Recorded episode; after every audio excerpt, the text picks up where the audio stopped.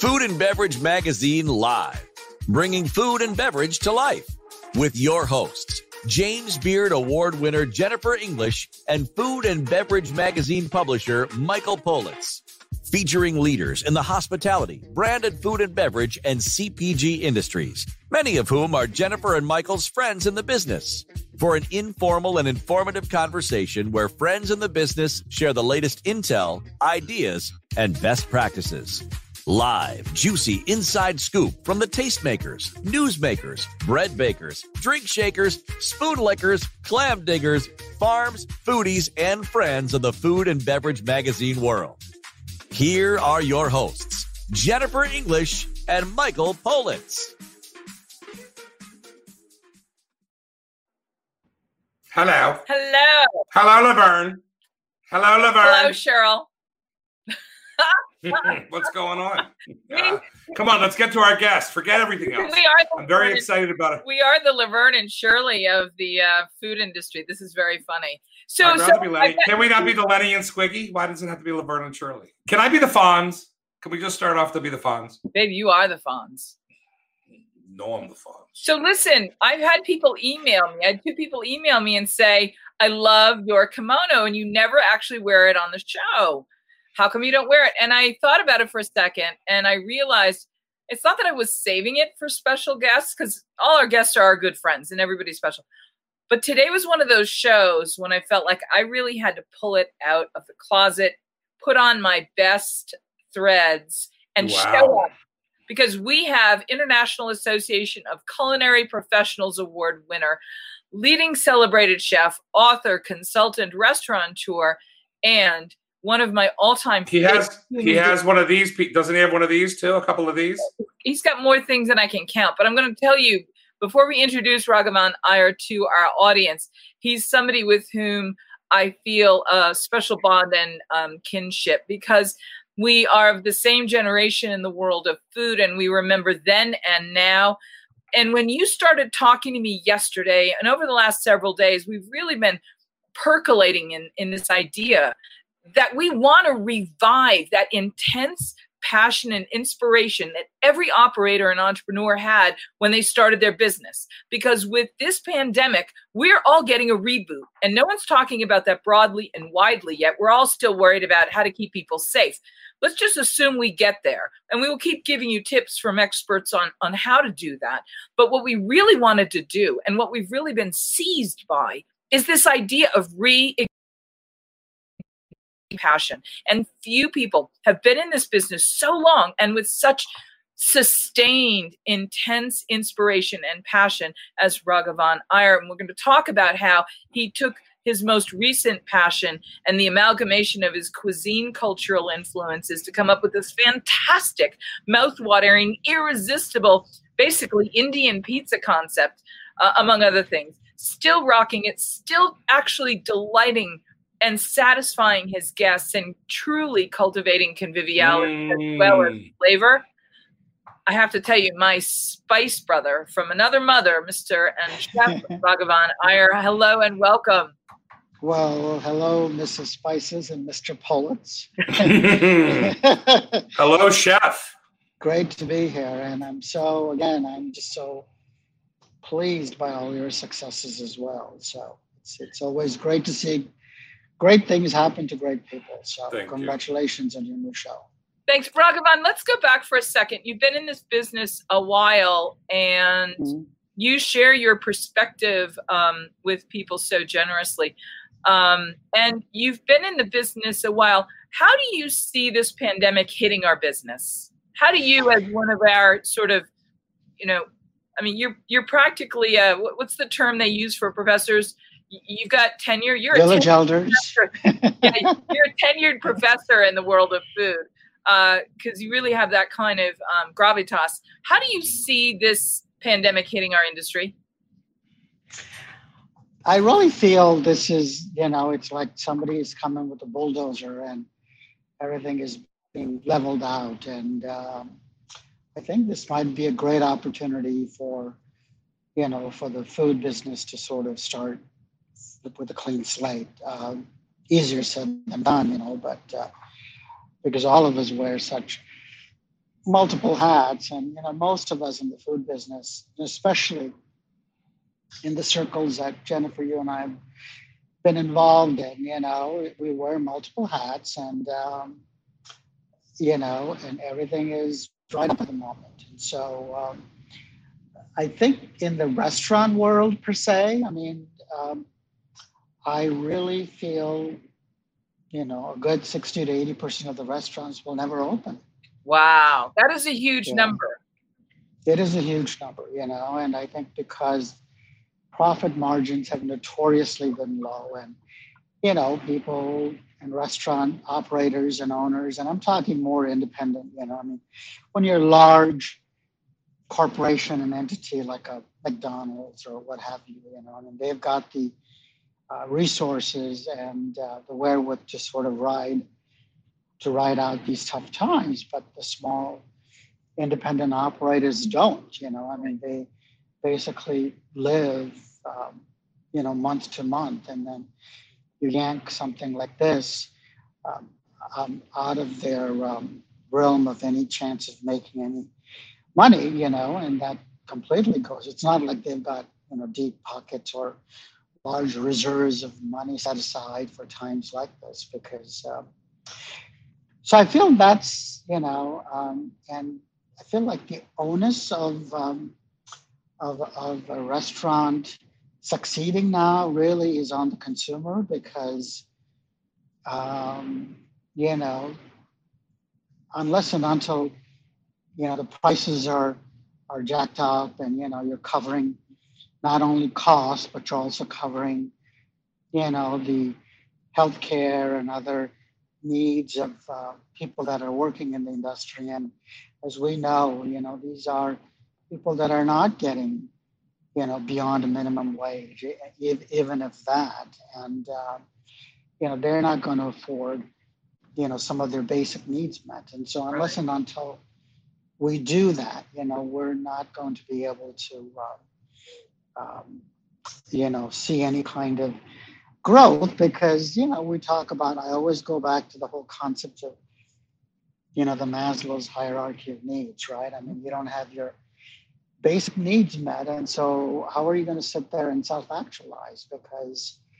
um, you know, once you're insured that, yeah, you're in a business where you're always waiting on people, you're feeding people, but you yourself may go home and not have anything at your own table to eat, you know? And so I, I uh, love I, that you mentioned the Maslow hierarchy of needs. Um, I think about it and talk about it with friends regularly because I think it's an mm-hmm. interesting.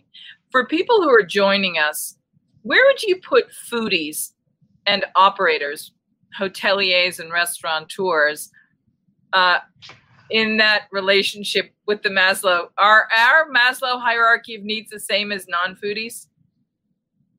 Mm, not really. I think, you know, when you look at like human, this is, I just feel like we're all human beings, right? I mean, right. all our needs are similar. Basic needs of food, clothing, shelter, love. I mean, all of that is, you know, so it's such a common denominator for everybody. But I think as, you know, when you look at people that are in the business of, you know, putting out a good meal or a good experience. You know, um, uh, they themselves have to have their own personal. I mean, I remember when I was struggling when I first started. You know, 25, 30 years ago. I mean, I would do these caterings and I would, you know, you know, fortunately it was a good business for me, but but I remember going to some of these events and doing some of these events, and I would return to my hotel room, and it's like you're busy feeding everybody else, you know. And the last thing I thought about is like feeding myself, and so so you come back to the hotel room, and it's like there's nothing to eat, right? So um, so that particular thing is not is not addressed, and so I feel like unless and until you know, I, again, you make that analogy, right? That you see. Right in the airplanes, you know, the flight attendant always says, you know, put your oxygen mask on before you help others, you know. So, so I feel in a way, unless and until you as a food professional are are you know physically content and you're you know you've got a good meal in your belly and you've got you know the wherewith to actually you know do the work so that you can give somebody else a great experience. And i feel like it's sort of like the same analogy. So i want to talk uh, to you about spices and flavors. You're one of the most uh, uh limitlessly creative food professionals that any of us have ever met. And well, I don't know if it is because you have traveled such great distance from where you start in the world to where you're cooking today, the influences you have, your just innate talent and curiosity. But I wanted you to uh, to speak about the fact, uh, maybe not even speak about. Can you talk about the the colors and flavors that you that you paint and cook with? Mm-hmm. Well, I think the reason you know why I, I, I dig deep and I get a lot out of something is, you know, because I'm Indian. we dig and we dig and we dig and we get everything out of there and we dig some more. um, I and nothing like goes to waste. Nothing goes to waste. And, you know, and I think that's so reflective of a culture like that, you know, and I still am fortunate that I get to go to India regularly and I can see that with multiple lenses and you know and i see how you know people survive and make brilliance out of nothing you know yeah. and so i look at you know some of those restaurant kitchens which are really some you know they could be a, a street vendor you know and and the street vendor's cart is barely six feet long you know and so but it produces that or it can produce, produce yep absolutely. So I feel like you know it's the it's the knowledge of what you're doing and and paying homage and being truthful to uh, your food and it is eventually as you know you know you go to a restaurant that could be drop dead gorgeous to look at you know the ambiance would be perfect but ultimately you know people walk away and they remember the food or not so I feel like the food plays such a big role, and um, um, you know, a lot of people are for them. It's like, yeah, okay, you know, that's like a by the way kind of thing. And I'm thinking, whether you're writing a cookbook, whether you are a teacher, whether you have a food show, whether you are, you know, consulting, but it is ultimately it is about the quality of the food. I mean, whatever that you're eating has to provide that satiating factor that I think is so important. And you could tout yourself as being, you know, one of the healthiest cooks out there. You know, I, will use all right. these whole ingredients and healthy ingredients, but if you don't know what the hell you're doing, your food's right. going to taste like shit. So I feel like um, ultimately you have to understand what these ingredients are and what you do with them. It's only then I feel like then you can start to create and flourish. How so, does your um, let's can you talk a little bit about your philosophy of flavor? Yes, I always say, you know, when you think about the world of flavors and when you're planning a meal and you're planning a menu, you know, I, I go back to you know my chemistry degree, right? It's a simple equation: flavor equals taste plus aroma.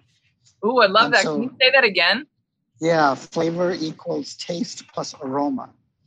And so when you look at the taste component of that equation, you know, we address seven taste elements hot, sour, sweet, salty, bitter, astringent, and umami.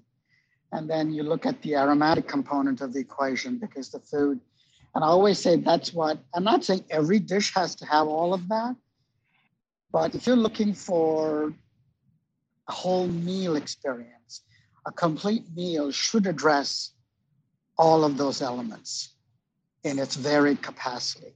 The seven right. taste elements, the aroma. But the other thing that we also, I feel like you have to address is the world of texture, the world of color, um, the world of temperature, because that's what ends up, you know, constituting an amazing meal is whether you have all of those accomplished and then you feel like, okay, I've eaten something that is absolutely memorable. And I think that's um, so when I plan a menu, you know, when I'm entertaining, and again, it doesn't have to be an elaborate thing. I mean, it could be simple dishes, you know. Well, and we're all locked at home, and sometimes we're in day two, three, or week two or three away from the grocery store, mm-hmm. and we may have very limited things to work with. I've been mm-hmm. astonished at what you've been producing and putting on Facebook. But then again, you are one of the hundred most influential um, food people uh, for home cooks of the last century. So it's not a surprise. Uh, and you are an Emmy and James Beard Award winner, so that should be no surprise. But I have to tell you, it's that what I, what is not even surprising, but delightful is that inspiration that you that you approach the world of food with, even when you're in lockdown, even when you're in quarantine, and even when you haven't been to the store for a few days. It's in that that you really are very influential well, thank you. You know, I feel like my creativity comes alive when I really have not much to work with because then it pushes your mind into really looking at a particular ingredient. You know, I mean, right now in the middle of, well, towards the end, I have a six month deadline left to turn in my seventh book. Um, and so I feel like I'm in that phase where I'm always trying to create something out of nothing, you know, because you look at cultures from around the world, they're all masters, right, at creating something spectacular out of nothing because it's not about. I don't know if you remember, but years ago there was husband and wife team that did a beautiful, and this was when Copia was alive and well. Oh, wasn't that uh, wonderful? And, we'll talk about yeah, that. Yeah, and where you know they had this pictorial representation of, you know, everything a particular culture eats during the course of a year. Yes. And you know, you saw these larger than life displays and you realize it's like, you know, when you look at opulence and material wellness, which translates to the abundance of the food that is in that room, which overtakes the room, the majority of them are packaged or processed, you know, and convenience products, but you look at cultures that have really not very many means in terms of money and material comforts. You know, you, you look at their table over the course of the year, and they all have ingredients that require them to be put together and you know basically your your from scratch cooking you know and i mean these are cultures that to this day live the lifestyle of plant-based diets because that's where you know the goodness is as we all now know in our you know western reawakening in a way. It's like oh yeah you know this is everybody should you know you look at the buzzwords like plant forward and you know everything else. And it's like or farm to um, table or farm to table but it is farm to table is funny especially when you live on a farm. I mean, you know, you know Raghavan and I have um, so much uh, of a shared history uh, in our industry, in in spite of the fact that um, he's been uh, primarily in the middle of the country, and we're rarely in the same room at the same time. Although we've been very blessed to be at many mm-hmm. places mm-hmm. at the same time and get to share bites and sips. But one of the things that's extraordinary to me about about what he's talking about is there are cultures that we could use the term monolith, uh, mm-hmm. and we we tend to wrongly, in my opinion, but we do it anyway. We think of certain food cultures as monolithic. Chinese food, mm-hmm. Indian food, mm-hmm. Mexican food. Mm-hmm. And when you when you when you unwrap and unravel and tease out the elements of what mm-hmm. those are comprised of, you realize they they are wonderful worlds unto themselves. Mm-hmm. You see, it uh, you've hit the nail on the head. You know, because that's my biggest pet peeve. It's like, you know, people say, you know, oh, let's go have Indian food or let's go have Mexican food, let's go have Chinese food. Nobody says, no, let's go have American food or let's go have Canadian food, you know, or you know, there's always a specificity that comes with when you're looking at foods from Western cultures, you know. And so, you know, I'm going to put my, you know, this is not my holier than thou heart, but I feel like, you know, you brought up the issue of we're right now living in a world where people wear their racism on their sleeves, you know, and uh, Um, you think everybody, when people talk about, you know, everybody says, oh, yeah, he's um, Asian American, she's Japanese American, he's Mexican American, she's African American, he's Indian American. And so, what I have taken it upon myself now is every time I talk about all of these, I attach a qualifier and I say European American because it, I feel in my mind it levels the playing field. And what's the um, word? European, European. That's brilliant. Raghavan, that's brilliant. Well, thank you. Because I feel like, you know, we, it's almost like, you know, people say, well, it's like you're perpetuating them and us. I said, no, all I'm really doing is I'm playing the leveling field. I'm, I'm leveling it out so that because it's always been something American, something American. But any anybody who's non-Caucasian, who's non-European descent, you know, it's always the qualifier attached to it. And I feel that is so unfair. So I feel like European Americans are also foreigners in this country. Right. That's the funny part, Raghavan. That's yeah. the funny part, right? Like European, because you know my family came from Eastern Europe, right? Mm-hmm. And however many uh, in the 1800s. And right, they weren't American. You know, now they'll look at me and they'll say, "Oh, he's Caucasian, he's American." But no, really, mm-hmm. I'm Eastern European, right? Mm-hmm. And I and I was actually well, my my son know that. What's that? We take one look at that punim and we know that. You can see the face. well, that's what they're like. What are you? Are you Jewish? And I go, Jewish isn't a nationality, but thank you. And the big joke is, my son. They're like, oh, he's Jewish Hawaiian, and I'm like, how about he's Eastern European and Hawaiian, right? he's just beautiful. Hey, you know what? You guys are reminding me. This is this is like a conversation that's taking place in the world of gender, and yes. as an activist. Um, in an entirely different realm of my world, it reminds me, you know, when someone, because I I tend to um, I tend to dress from from here down, like from the screenshot down in my Mr. Jennifer Man Pants for Girls based on my foodie build because they just suit me better. Uh, I need a TMI banner right now. T- I'm making a TMI banner because Raghavan and I did not need to know that. Raghavan already knows that. He oh, I know a lot about Jennifer. So. so, but here's what's funny. You know, we talk about gender nonconforming. What if we talk about ethnic nonconforming? Mm-hmm.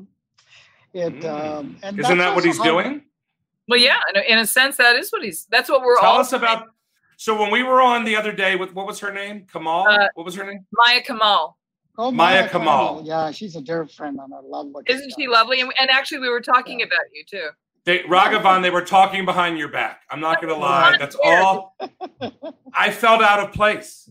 I felt. Hor- I, I went to go. I said, but I love the Vindaloo. Why are you being this way to me? And, no, and Michael told I love Indian food. Tell, repeat them because. Tell us about your pizzas because she was talking about them, and everyone's talking. I want to hear about this. Yeah, which I think it's sort of it's a great segue into our discussion about how, you know, you put people in boxes and in these little, you know, you assign labels to them. And I was, and I see this when I wrote um, the book about potatoes. You know, it's potatoes from around the world, and so. Um, and tell everybody and, the title so they can um, order it on um, Amazon because it is yeah, one of those things that's great for the um, pantry, the pandemic yep. pantry. It's pandemic pantry super friendly. It's called Smash Mash Boiled and Baked and Fried too. So it's about. Um, I'm going to try potatoes. to find it. Show a picture of it. it um, you know, and and so when I wrote the book, I mean, I also looked at the fact that there's a reason why potato is the fourth largest crop in the world, and um, so I wanted to provide a very, very, very global approach to the recipes. Um, the book has a total of 75 recipes, and um, I think it has only maybe one, maybe two max recipes. Um, from a couple of regions of India. And, um, but, you know, so when I went on book tour, reporters always would say, or, you know, oh, we love Indian you know, potato recipes, and oh, we're so looking forward to the book. And I would very politely say, I said, I'm sorry, but I think you're going to be disappointed if you think this book is about, you know, potato recipes from India. I said, this is really, I said, you're going to have one or maybe two recipes from India. And I said, but the rest of it is from the world. And so people look at you and they assume that the only thing you can do is food from India because that's where your cultural roots are from. And so, and I've lived in the US more than half my life. And so I've been here for 36 years. And so, um, so I feel, you know, I, I, I, I like to work with flavors. And to me, that's what I, I try to do. And I look at, uh, and I've applied that same realm of thinking to um, the pizzas. And the restaurant is called Pizza Karma. And um, I've always said what defines pizzas are the medium of cooking. Yeah. So you look at restaurants that will say coal-fired pizzas or wood-fired pizzas, you know. Um, but I've never seen a restaurant that has done um, pizzas that are fired in um, clay-lined ovens. Um, in now, is a clay-lined oven always a tandoor? Uh, in some parts of the world, it's called a tandoor. Uh, but that's the other piece of it is that style of cooking in clay-lined ovens is in 80% of the world. And is that what um, naan is made in? Is in clay, naan is clay one of the breads that's done in um, in that clay-lined oven. But in Nigeria, to, made in it as well. Yeah, and you go to um, in Armenian culture. I mean, they do lavash, which is done um, in the inner linings of a clay-lined oven. Um, you in go Korea to, and China, it's yep, that's exactly it. They, yep, and there's a street food, and so I remember when we had just opened, there were we had a couple of guests that were visiting from Shanghai, and you know they both looked at the ovens and their eyes lit up, and they go, "Oh, we cook on this all the time," and so. So I said, that's exactly my point. I said, so the menu is a reflection that that style of cooking is in 80% of the world. So the menu is very global. So I've got um, um, the dough that is has a double cooking technique, right? The first one is three quarters cooked in the inner lines of the oven. Then we peel it off the walls and then we top it off. And there's a option of four to five global sauces from around the world. I have everything from um, harissa from North Africa to um, oh sort of God. an homage to the um, uh, to the south of the United States, where you know they do you know so many wonderful things with greens, and I have a sauce that's done with mustard greens and spinach oh. greens, that's pureed and flavored with chilies and garlic, and you know then I've got a from um, um, Indonesia, I've got a roasted uh, lentil coconut milk sauce with um, chilies as an option. Oh, I've got. Um, Michael, is your mouth watering? I, it's like everything I dream about, right? Like I would go in the refrigerator and dip, and I would like jars of like stuff, and people would be like, "What are you doing? Why are you doing that? That's like that's tikka masala sauce and a pizza. What's wrong with you?" here's here's a picture we got. Look at this. Look at this. Yeah, yeah. Who is this um, handsome guy? Yeah, that's our, our friend that's my that's my uh, that's my pandemic look. it looks amazing. and then we have the and then we have the book. And then and we have then the book. I've been doing this while you guys are talking. Yeah. Oh, good, good, good. And then we have more books. More, more books. books. Yeah, I've got six total. Working on my seventh one, um, which is also with Workman Publishing, and it's a book that's called. Uh, the Master of All Curries 50 Essential Curries from Around the World. That's Brilliant. So, looking at the diaspora of curry powders as seen through the eyes of the colonial British, uh, because they're the ones who came up with the concept of curry powder. Curries as a concept is so different in India, and that's what the book 660 Curries is all about. But this is now sort of like a companion piece to that book, where now you're seeing, you know, how the rest of the world looks at curry powders, uh, which is very much an English concept. And so that book is supposed to have 50 recipes and so that's what i'm working on and so you know we're looking at you know everything that the spice trade touched right all these different countries along the spice trail, which has also followed the Silk Route, you know. Raghavan, uh, um, one of the yeah. things that I love the idea of is the words in the language of the Indian continent cuisine mm-hmm. for mixture. And mm-hmm. we have words that have come to mean mixture like curry, but we also mm-hmm. have words like masala. Mm-hmm. Uh, and mm-hmm. and can you just talk a little bit about the notion of flavor chords and the combining or mixing of elements to create these um, complexities, I'll call them. But they're yeah. really humble, simple complexities, which is a conversation in itself. And the complexity really comes from it could be one ingredient used in multiple yeah. ways, you know. And so I've always said you give whole spices to a good cook, he or she can extract eight flavors from a given spice and so depending on what you do with it and so um, one of the books that i wrote you know sort of teaches you the building blocks of cooking the indian way um, using 10 ingredients or less including spices and so brilliant uh, and i remember one of the recipes in that book which i did with um, fresh cucumbers you know i did a, a vegetable stir fry with it. And so you take you know these especially certain times of the year when you know the cucumbers are going to be all over the place. And so uh, and i love i don't know about you but i love cooked cabbage. I love cooked cucumbers and people never think about that. So there's a recipe where i take the cucumber you peel them and you slice them in half and get rid of the seeds you know because it's all waterlogged and so and then you cut them up in cubes and then in a little bit of oil i um, sizzle some cumin seeds in there, you know, so that's one flavor, right? And then you add um, the cucumbers to that and I stir fry that. And the beauty of, of cooking with cucumbers is when you end up cooking it, it doesn't take much time anyway. You're talking, you know, it's all part of that squash family, right? And so, so when it's done, which takes you less than five minutes, um, and then towards the end, um, I add to that a little bit of ground um, turmeric and I'll take cumin seeds and I'll grind it as well. And I'll add ground cumin to that and a little bit of cayenne to it and uh, maybe a chili in there as well for heat because I love heat.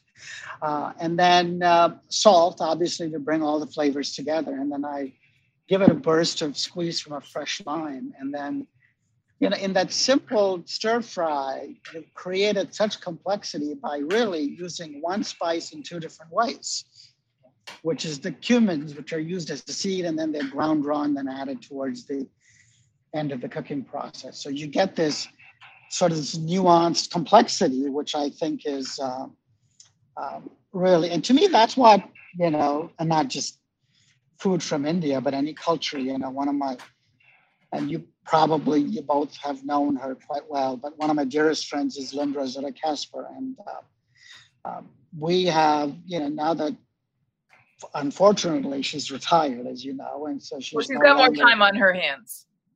Yeah, she does, you know, and so, uh, but but it's also brought us closer together as friends, and so we've known each other, been good friends for a long time, and um, before the pandemic hit, you know, we we used to get together probably once every two to three weeks and share a meal together, and you know, and we are so if we go to a restaurant and having a meal and we would be you know let's say we meet at 5.30 for a meal and we don't get out of there till 9.30 10 because we're just we're talking That's you know fun. We can talk and this is what you know we talk about right i mean everything and anything that has to do with food and we were talking about this whole concept about and i was telling her i said you know unless and until people start especially again, I'm talking about the Western world where people start to attribute regional um, techniques and so on to a particular cuisine. I said, it's only then I feel like a cuisine has come into the mainstream world of, you know, so it's like when you look at, you know, you look at you look at the US now, and you know, now everybody talks about multiple regions of Italy, right? Because before when you talked Italian food, it was all red sauces and southern Italian. And then you know, of course, and Lynne did the, um, you know, the ginormous sort of the be all and tell all about foods from Emilia Romagna, you know, and that completely opened up whole region of Italy that people never realized existed. And and, you know? and, and and you and you start discovering that there are heretofore swoon worthy. Yep. Mm, Delight. You love that swoon worthy. Delightful. Mm. That's, that's there's a. Let me tell you, there's a hidden gem in. I hate to say it now because I feel an Indian restaurant in Vegas. There's a, a next time Raghavan, when you come into Vegas, I'm going to take you to this restaurant. And well, I'll guy, take you up on that. He might the guy, my my friend I've not Chris. Been to Vegas, no. You need to come because my friend Chris opened a place called Mint, and okay. it's all it is spec. I don't even know how to. Say, it's just spectacular. The guy, mm-hmm. every little detail. It is spec. It's you know, it's not your just you know, I love there's a place called Mount Everest, there's a place called Gandhi, you know, I love them mm-hmm. all.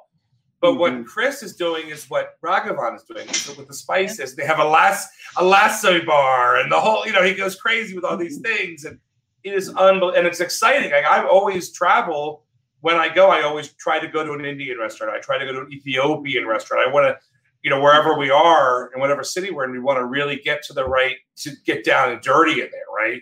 and you mm-hmm. can see differences in when people are working with different spices. And the fun is when there's like elders in the kitchen. That's when you know you're in the right place, right? Mm-hmm. Like Jennifer's age. When you see women in the kitchen, Jennifer's age, yes. on that clay oven, making that garlic naan, mopping it up with butter. I know I'm in the right place. My arms are waddling while I do it. Listen, I have to tell you, when I when I look up at the screen, sometimes I, I feel so comforted because I think I see my grandmother. I'm like, oh Nana, how nice, just like my Nana. But you know, uh, Raghavan, our dear late friend uh, Nathan Fong, uh, who left us far yeah. too soon. He's a dear yeah, friend to us both. I still, I it still doesn't sit right, you know, and so, uh, and you know, again, here talk about a voice that you know, went too soon, and you know, the way he died, and you know, he he was he died exactly the opposite of the way he lived, um, and that to me, you know, he was one of the kindest, most gentle people around, and you know, we you know were very very close, as so were you, Jennifer, and. Uh, you know, and we had a lot of laughs and a lot of cries together, you know, and so um, it's it's gut wrenching to think about. You know, I mean, here's a voice that, you know, and and he was um, a great teacher because he was a great um, learner. He constantly was open to he learning something. Insatiably new. curious about the world yes. of food yep. and limitlessly generous. Yes.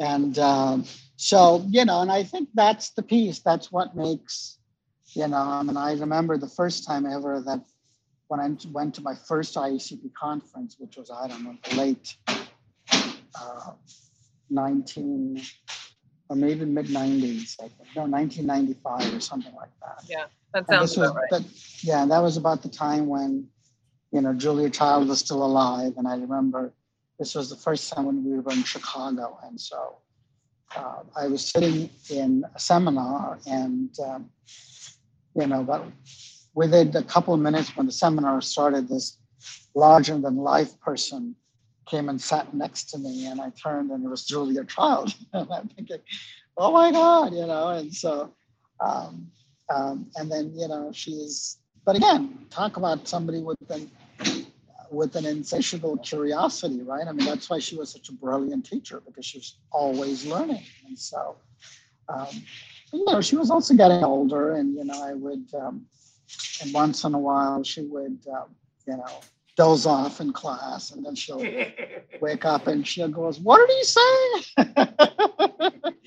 so, um, so you know, I just never wanted to miss out, and I think that's yeah. uh, that's, that's, what makes. Um, and you see, you know, we both and we all have some personalities in this food world that feel like they know everything, you know, and they feel like there's nothing for them to learn. You know? Well, I, I want to. I want to bring up Nathan because in the, in recent years, with the entire world for him to choose from, he mm-hmm. led culinary tours to India, mm-hmm. and not just to India, the monolith. He was going on very specific regional tours that were culinary tours to India. And he was mm-hmm. zealously passionate about really going deep and getting very intimately involved with regional and local and hyper local things that were so irresistible that you couldn't discover them unless you experienced them. And he mm-hmm. understood that. And so that's one of the things that made him such a great teacher and mm-hmm. tour leader. But I'll I'll tell I wanted you to comment on the fact that that was such he could have gone to China. He could have spent 20 years mm-hmm. going to China. He speaks Chinese. Uh, that's his uh, ethnic origins, his family traditions. But he chose because he thought it was so seminally, fantastically interesting and important to go to India. Will you talk a little bit about that? Yeah, I think secretly he wanted to get all the shawls that I was buying there.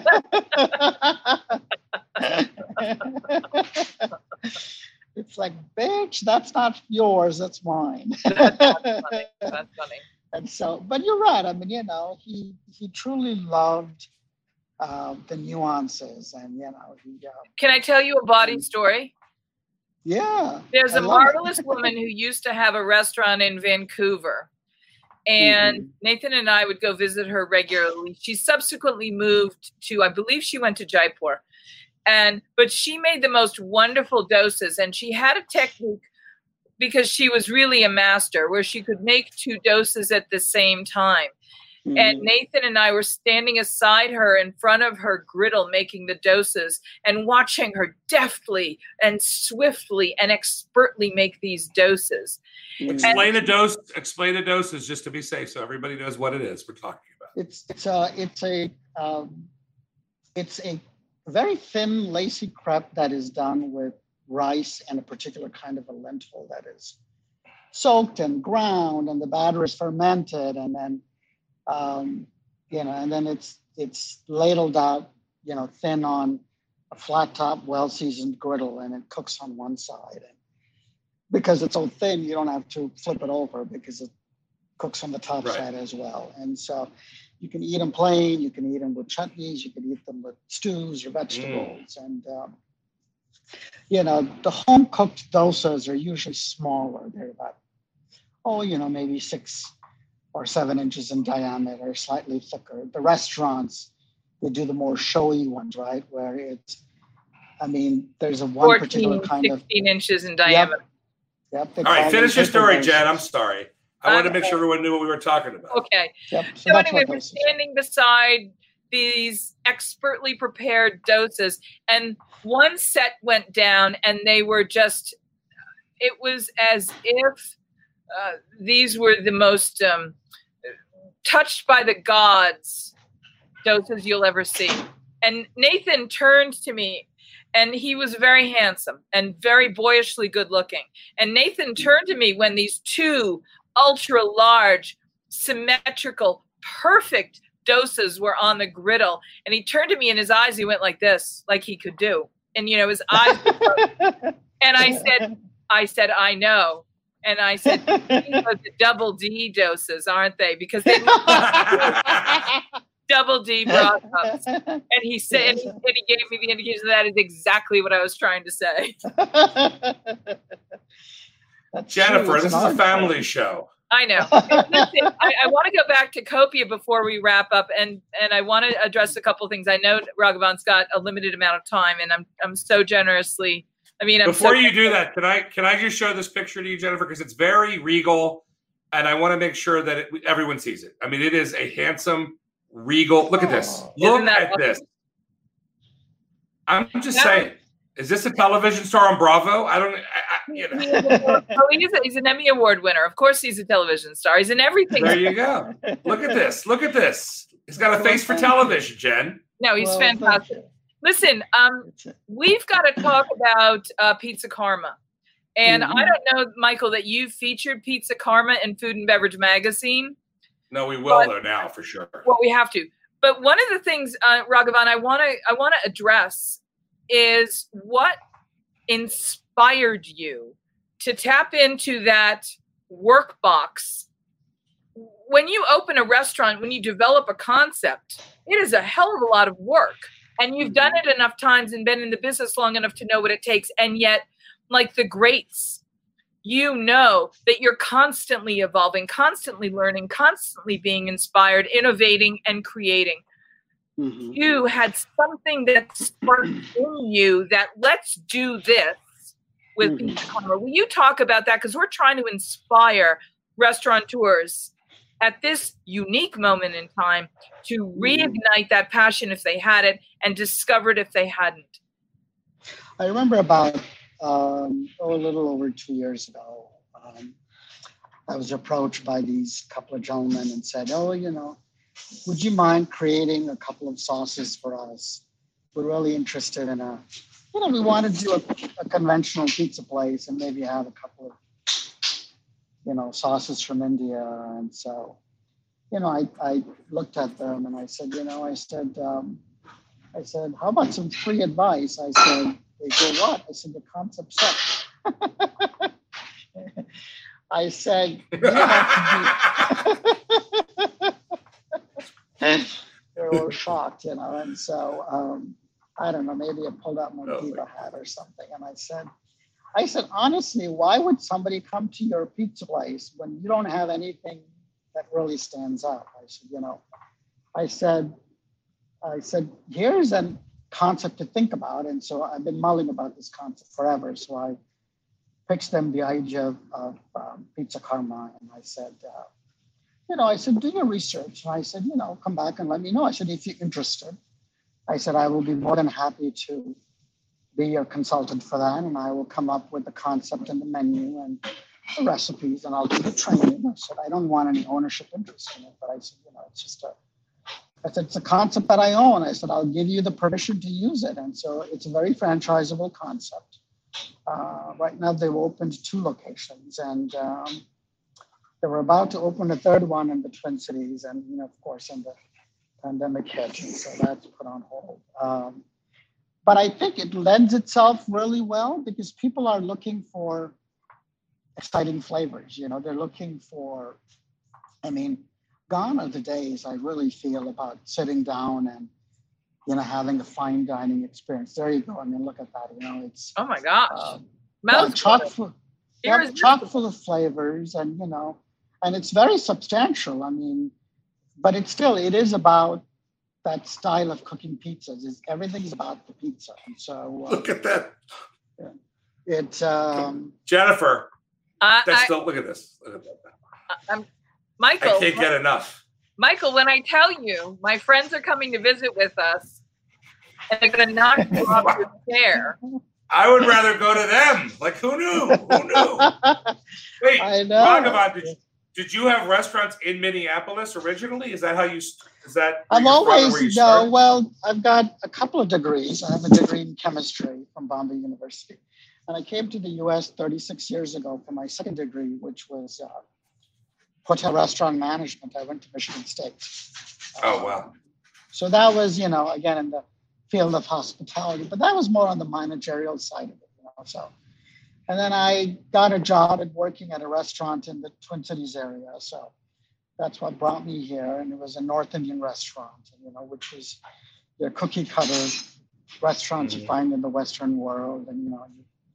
I've always said, you know, there's a gnome sitting under a tree somewhere, stamping out those cookie cutter menus. You know, you've got your same old tandoori chicken and your naan and your four sorry ass sauces. You know, and that's all you find. And so, um, and um, I've always said the best way to showcase a cuisine is to really present it in a way that you know is recognizable to people and it's you know, and I do that in my teaching, I do that in the books. And I remember when I was on tour, um, oftentimes I would go to these, you know, um, large corporations and, you know, places that where food service is run by Appetit Management Company. And, you know, they have, you know, some amazing places like they run cafes in like Google and, Cisco and Yahoo and you know, eBay and things like that. And so, um, and I would go to some of these where you know they have a large Indian population, and so um, you know Indians would come to me and say, "Oh, you know, you're not doing Indian food; you're doing fusion cooking." and, and, I would look at them and I said, you know, and there was, you know, your food is not authentic or classic, which are two words I absolutely hate. Um, and I turned to one and said, and I said, define to me what is your definition of authentic? And he went on and on, oh, my mother did this and my, my mother does that. And at one point I said, I'm not your mother. And I said, oh God. I'm really not that much of a bitch, Michael. I swear, I swear, I can tell. No, no, but, but he my... is an absolutely deserving diva because when you have worked to establish a standard and educate people so tirelessly and generously as he had, you are entitled to say, but I've been I've been trying to teach you about this for a long time, and I'm going to remind you gently of this standard. Mm-hmm. But you know, Jack, don't get offended, Raghavan, because I'll tell you this. Mm-hmm. Whatever Jewish deli I go to, someone will always say, that matzo ball soup is not good there. It is not authentic. Stay away from that soup. Those matzo balls are too heavy. Every right, everybody's well, got a stick. Everybody. Uh, yes, you know. Again, right. There are two kinds of Jewish people in the world, right? The ones who are floaters and the ones who are sinkers. right, it's true. And I'm in the floater category. I love the matzo balls that are like fluffy, and so right. One of my dearest friends um, is um, a physician. He's retired. He's Jewish, and so he's a great cook. And uh, I remember years ago when I went for my first um, Passover meal at his house. And, you know, because I'm a vegetarian, he made me a vegetarian based broth and, you know, the, uh, nice. And so he is a remarkable cook. And, you know, so uh, we were sitting with his family and I had, I had put my first mouthful of the matzo ball soup in my mouth and, um, and his sister says, "Mine, Jeff, your balls are light and fluffy." I don't even want to be in this conversation with you two. I don't even. The ghost does this. What is going on today, Jennifer? Listen, Raghavan and I are being very, very good. Naughty, yes. naughty would be the word oh, no. I would use. Honey, and my rock stars, no, no, all my rock star friends wouldn't even go there. I am oh, shocked oh, at the naughtiness of you chefs. Oh, please. You don't even know from naughty. Yeah. hey, listen, in the minutes that we have left, Raghavan, as a teacher, yeah. I'm going to turn to you and, and ask you is there something you can share with us that plants like a seed, that thing like a like a kernel of popping corn that will burst into inspiration, passion, and and reimagination and reinvention of every restaurant that is in that ambition to survive this pandemic, but is going to require an operator to be really reimagined and really re-inspired and reignite their passion. Is there something you can do or say that's going to give us something we can carry and and and blossom and bloom like a spice? And don't um, hold back. Is there anything we can? Is there anything we can yeah, say that's going to inspire I, I these feel, guys? You know that that I always say return to the basics in a way. You know, I mean, look at. Don't think you have to like do something that is larger than life. You know, and you've got you know, especially in the restaurant world, right? To do something that's larger than life, I mean, you're going to have a larger than life labor cost, and you're going to have you know high food costs. And so you want to do things that are inherently cheap and simple uh, but and but, smart. And smart and you could do remarkable things with that and so um, i feel that's you know that is so essential in understanding foods of different cultures you know and i think that's what so if you're doing you know, you use the word fusion, and I've said, you know, India has been doing fusion cooking for 6,000 years. You know, every invasion, every foreign power has introduced ingredients and techniques that were not native to India, but, you know, it's certainly, you know, a big part and parcel of it. So I feel like even here in this culture, when people, when chefs are doing all of these, as you know, you know, the hot topics that are trending right now on social media, I forget her name, I don't know, who um, who pissed off a couple of You know, I think she pissed off Chrissy Teigen and somebody else and Marie Oh, Kondo. from uh, and- from the Bon Appetit series. yeah, and so she said something about, you know, she had put together a recipe and, and she called it, you know, she gave it the hashtag the stew, you know, and uh, the flavors were very quintessential from, you know, the southern part of India. And so Right. it was, I hate to say, but it's a curry. right. And she goes, it's not a curry, it's the stew. Yeah, or, or, it was chickpeas with coconut milk. Yeah, and it's like, okay, you know, I mean, that's the piece of it, right? If you're going to talk about, if you're going to do something from another culture, don't have the audacity to say, you know, oh, you don't know what it is. Let me tell you what it is. And this is what it is. Pay some respect and homage to the culture that's been doing something like that for thousands of years, you know, and it's like, yeah, this is something that I saw in southern India or northern India or whatever it is from Ethiopia. But respect the source of it. I feel like that is the most, you know, that's in a way, as a teacher, you know, you couldn't we go go back to what gives you credibility as a teacher. You respect the source it comes from, right? I mean, all of us know that we're not sitting there creating something brilliant that has never been done before. If you think you're the first one doing it, then you're sad. Except for that. Well, Except it's, for that. Well, except Who- for that. Who did that before, huh? Huh? I'm Mr. I'm gonna I'm gonna Who- call it the pizza. Who did that before, huh? This guy did. That's who did. and you know what? Julia would love that pizza.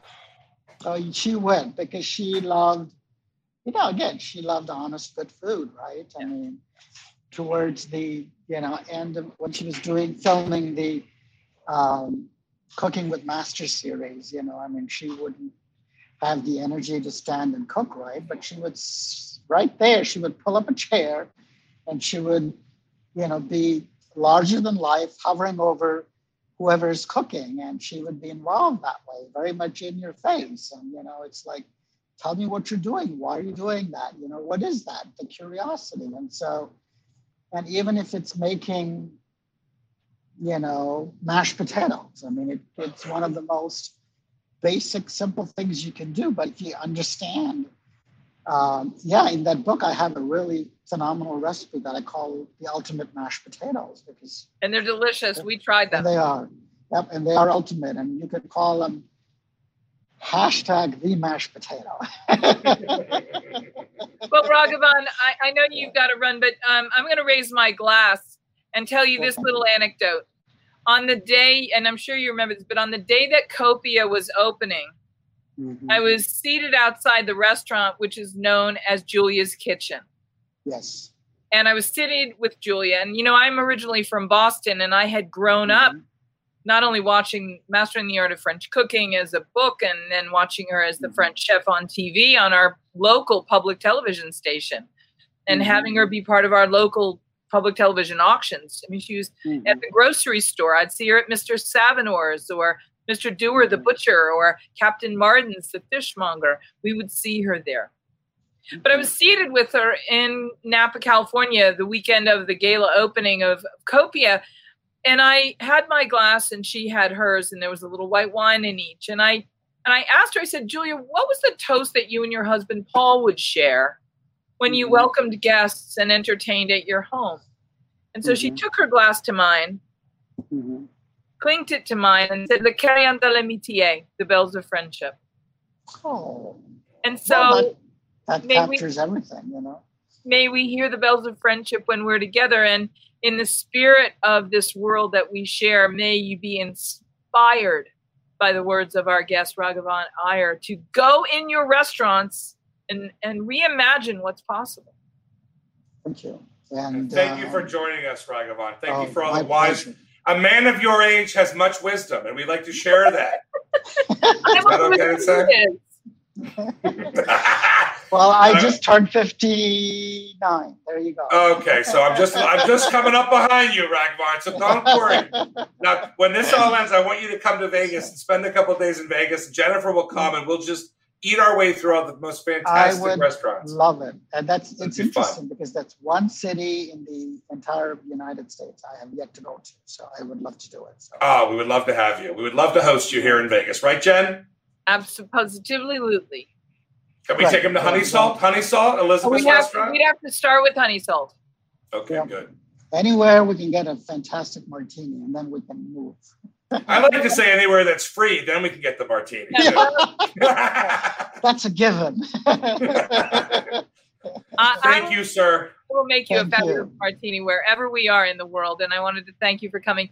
And we really will um, endeavor to um, uh, do something with your mashed and smashed book because it really is the pandemic pantry pleasing book of the moment. Thank and you uh, Raghavan, if you and I could chat offline, we'll we'll grab one or two recipes and share them in our upcoming June issue. Perfect. Sounds like Thank you, Mike. He's my friend now. Okay. Thank well, you, Raghavan. Of course you are, Michael. Yes. I will talk to you both and continued success with your show. Thank you. Thank you. Okay, okay I'm in love. I'm in love. Right? right? One time, I'm not going to lie, I met Miss India, right? And I was in love right then and there. And I said, This will be the only Indian that I will ever love. I will never, the whole continent, I will never love again another from another continent. Now, she was lovely. Well, she was Miss India and she was just so polite. Like I've never seen anybody so polite in my life. And uh, now and I think that I. What's that? And a little bit beautiful. A little bit beautiful, but you know, beauty is in the eye of the beholder. When you look like me, not so many people are that much more beautiful, you know. But in the end, I think she's trumped now by Raghavan. That's it. Plus, I don't think she knew how to make a good butter chicken. You know what I'm saying? Can I tell you, pizza karma is something that is going to be part of our next wave. Pizza karma right? is the most brilliant idea I honestly have ever I've heard literally I've heard probably in the last six months. And I have guys hitting me with stuff all day long. This and you were trying to tell me about, it, and I was like, whatever, whatever, whatever. Right? Remember I, that? I tried to tell you. But the, oh my god! Now because you get think, it. Let's think about it. Piece. All right. So um, what's that? Uh, the California Pizza Kitchen, right? If you go in there, you can get that like Thai pizza. I remember getting the Thai chicken pizza, and it was like, ooh, we're so trendy, right? This mind-boggling. Like I, I would take dates. Go, hey, let's go to California Pizza Kitchen, CPK, huh? We'll get some Thai chicken pizza, right? And then the girls from Maryland would be like, but I like barbecue chicken pizza, right? Because they're, you know, it's a little bit south. And I'm like, oh no, this is mind boggling. This, another notch. I mean, I, he needs to be in Vegas. This is right. when Vegas is, I mean, I, I can't even imagine how many they would sell. Just boom, boom, boom. I just boom, want boom. you to imagine the next Las Vegas food world. How do you not have a pizza karma? I can't even. I mean, you know, you talk about. I my friend uh, Gio owns Pizza Manzu, and he uses a beautiful sourdough crust, and it's a delicious pizza, and he puts prosciutto and, and all that on it. This would be mind-boggling. I can't Ready? even imagine. Mind blowing.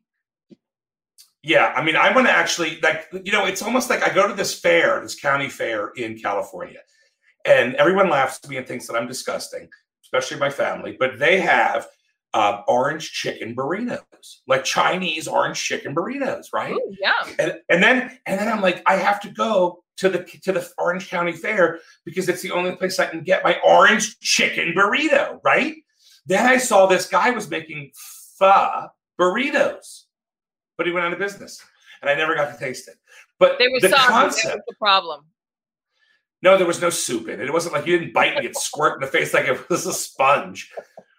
But this, I, I don't even like to use the word fusion. It's like because it's, it's, not. It's like it's not a fusion.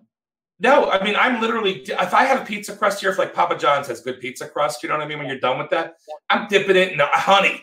My kids are like, "You're disgusting. Why are you putting honey on pizza?" Anything I can find. Anything I, I'm telling you, I buy all the little things, the little jars of Indian Although you know, I could whip them up myself. I don't know why I buy them. Yeah, right? but you know what? Maya Kaimal has done that for us. That's why the well, Maya, we were talking to right. her. We were imagining how we're dipping and tasting and mixing and. I mean, why am I dipping chips in salsa all the time? There's no reason for it, right? Unless it's the I most, mean, I, unless they're the most irresistible chips and it's the most irresistible salsa. If this time hasn't taught us that if everything is uncertain, meaning we don't even know if we get it tomorrow, make every meal count, make every sip count, make everything count. And if you're gonna are go, you ending the show? Are you ending the show right now? No, but what I'm no, it sounds like. Or are you just on? A, are you on a rant? Because it sounds I'm like you're a, ending the show. I'm, I'm on a toot. I'm on a toot. Okay, go ahead. Because it's as simple as this don't waste a bite, a sip, or a morsel. We have to be present and make everything as irresistible as possible.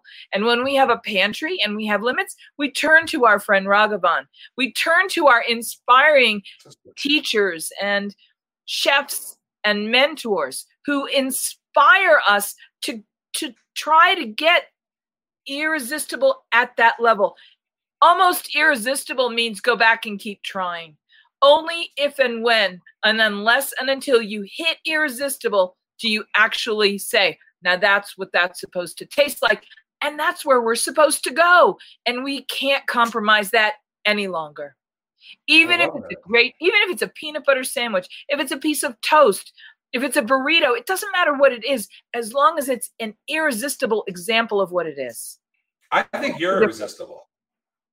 Well, it's just because I'm wearing my fancy coat today. I'd like to get on a text with Raghavan and we could and you and we could just talk about how irresistible you are in your kimono. No, let's no, talk about how irresistible his pizza at Pizza Karma is. Notice I said kimono. Irresistible. I know. I'm going to have to go to Minneapolis now just to have some. I think I'm going to have to. We should have someone come from Minneapolis with one in a box for you. I'm going to go to this guy Chris's place, Mint. I'm going to go make me a pizza, bro and he's going to look at me like I'm crazy. I swear to God. And he's going to look at me like I'm nuts. I'm like, I'm not, I'm going to leave if you don't. And he's so worried about the whole food and beverage magazine thing. He'll have all the guys in the back, right? Whipping up, get the chicken out of the tango oven. They will come up with something. And I'm telling you, this is a brilliant concept. It can't be done by anybody but him, right? Right. Raghavan has got it. delicious, but it won't be the irresistible that no. Raghavan does. No, of course not. We know that. No, we know that. Yeah. Um, what a, what a show! I, what so a delight! well, I got to tell you, we were supposed to have another guest on with us today, Karina mm-hmm. from KB Network News. She is known um, to everyone as the Iron Palate. If you were a fan of the Iron Chef shows, when our good friend Kerry Simon was rock and roll chef Kerry Simon and Todd English and the other chefs were there, and Iron Chef Cat Cora and Iron Bobby. Chef Flay. Uh, she was regularly one of the judges. She was often the judge who was considered to have the most impeccable palate. But she so what happened? Where is she? She was supposed to be on with us today, and she, she, never, she never had an emergency and oh, is going to be on with us again another day. She's completely fine, but she okay. uh, is begging to uh, for, ha, begging for forgiveness. But she has. You talked about. I, I like that begging for forgiveness well, because listen, would have it no other way. Miss India didn't have manners as impeccable as um, the You're great. All right. Well, fantastic. But you know why? So you know why? Uh, why? Because she went to Sacred Heart just like I did. We are educated in the same tradition. I am just glad that we that she almost didn't come on because Raghavan, who you told me we only had 20 minutes with, turned out to be an over an hour. Thank God, because we needed him. And we ran out we of time. And we ran out of time all day long. I could talk to him. He is so fun and so enchanting and, and so engaging. I mean, don't call me later and tell me he, somebody said something nasty about him because I'll get mad. You know how you do that sometimes. Okay. Nobody on the planet says anything about him because he's genius. Anyway, you know what he's like. You know what he's like, Jen. He's like an M and m candy, candy on the outside, yummy, delicious chocolate on the inside. Oh, he's more than that, honey. I'm going to go and make my special curry dressing right now, and I'm going to make the kids eat it, and I'm going to go in honor of Raghavan. And when I give Raghavan the recipe, which I will do one day, he this could make this could be his breaking moment. He may be able to get awards after I give him that. After I give him my He's recipe. got every award they give in our category. I know. This is going to take him to the next level. I'm All telling right. you. You know who's on tomorrow? You know what we're doing tomorrow? Where? What? Who? Where? We What's... are going to Texas. Nice. And we are going to taste a Texas whiskey. And we're going to have one of the all time world mm. famous Texas based cookbook authors, author of 37 James Beard Award winning and IACP Julia Child Prize winning cookbooks, author of the Only Texas Cookbook. We're going to have her on to do a food and whiskey pairing tasting. And what? we're going to do this with these incredible Texas whiskeys that we're going to introduce you to. It sounds like a beautiful thing. Jennifer, kiss your loved ones and your babies. What do you say? And count your blessings, everybody. And we love you. We'll see you tomorrow.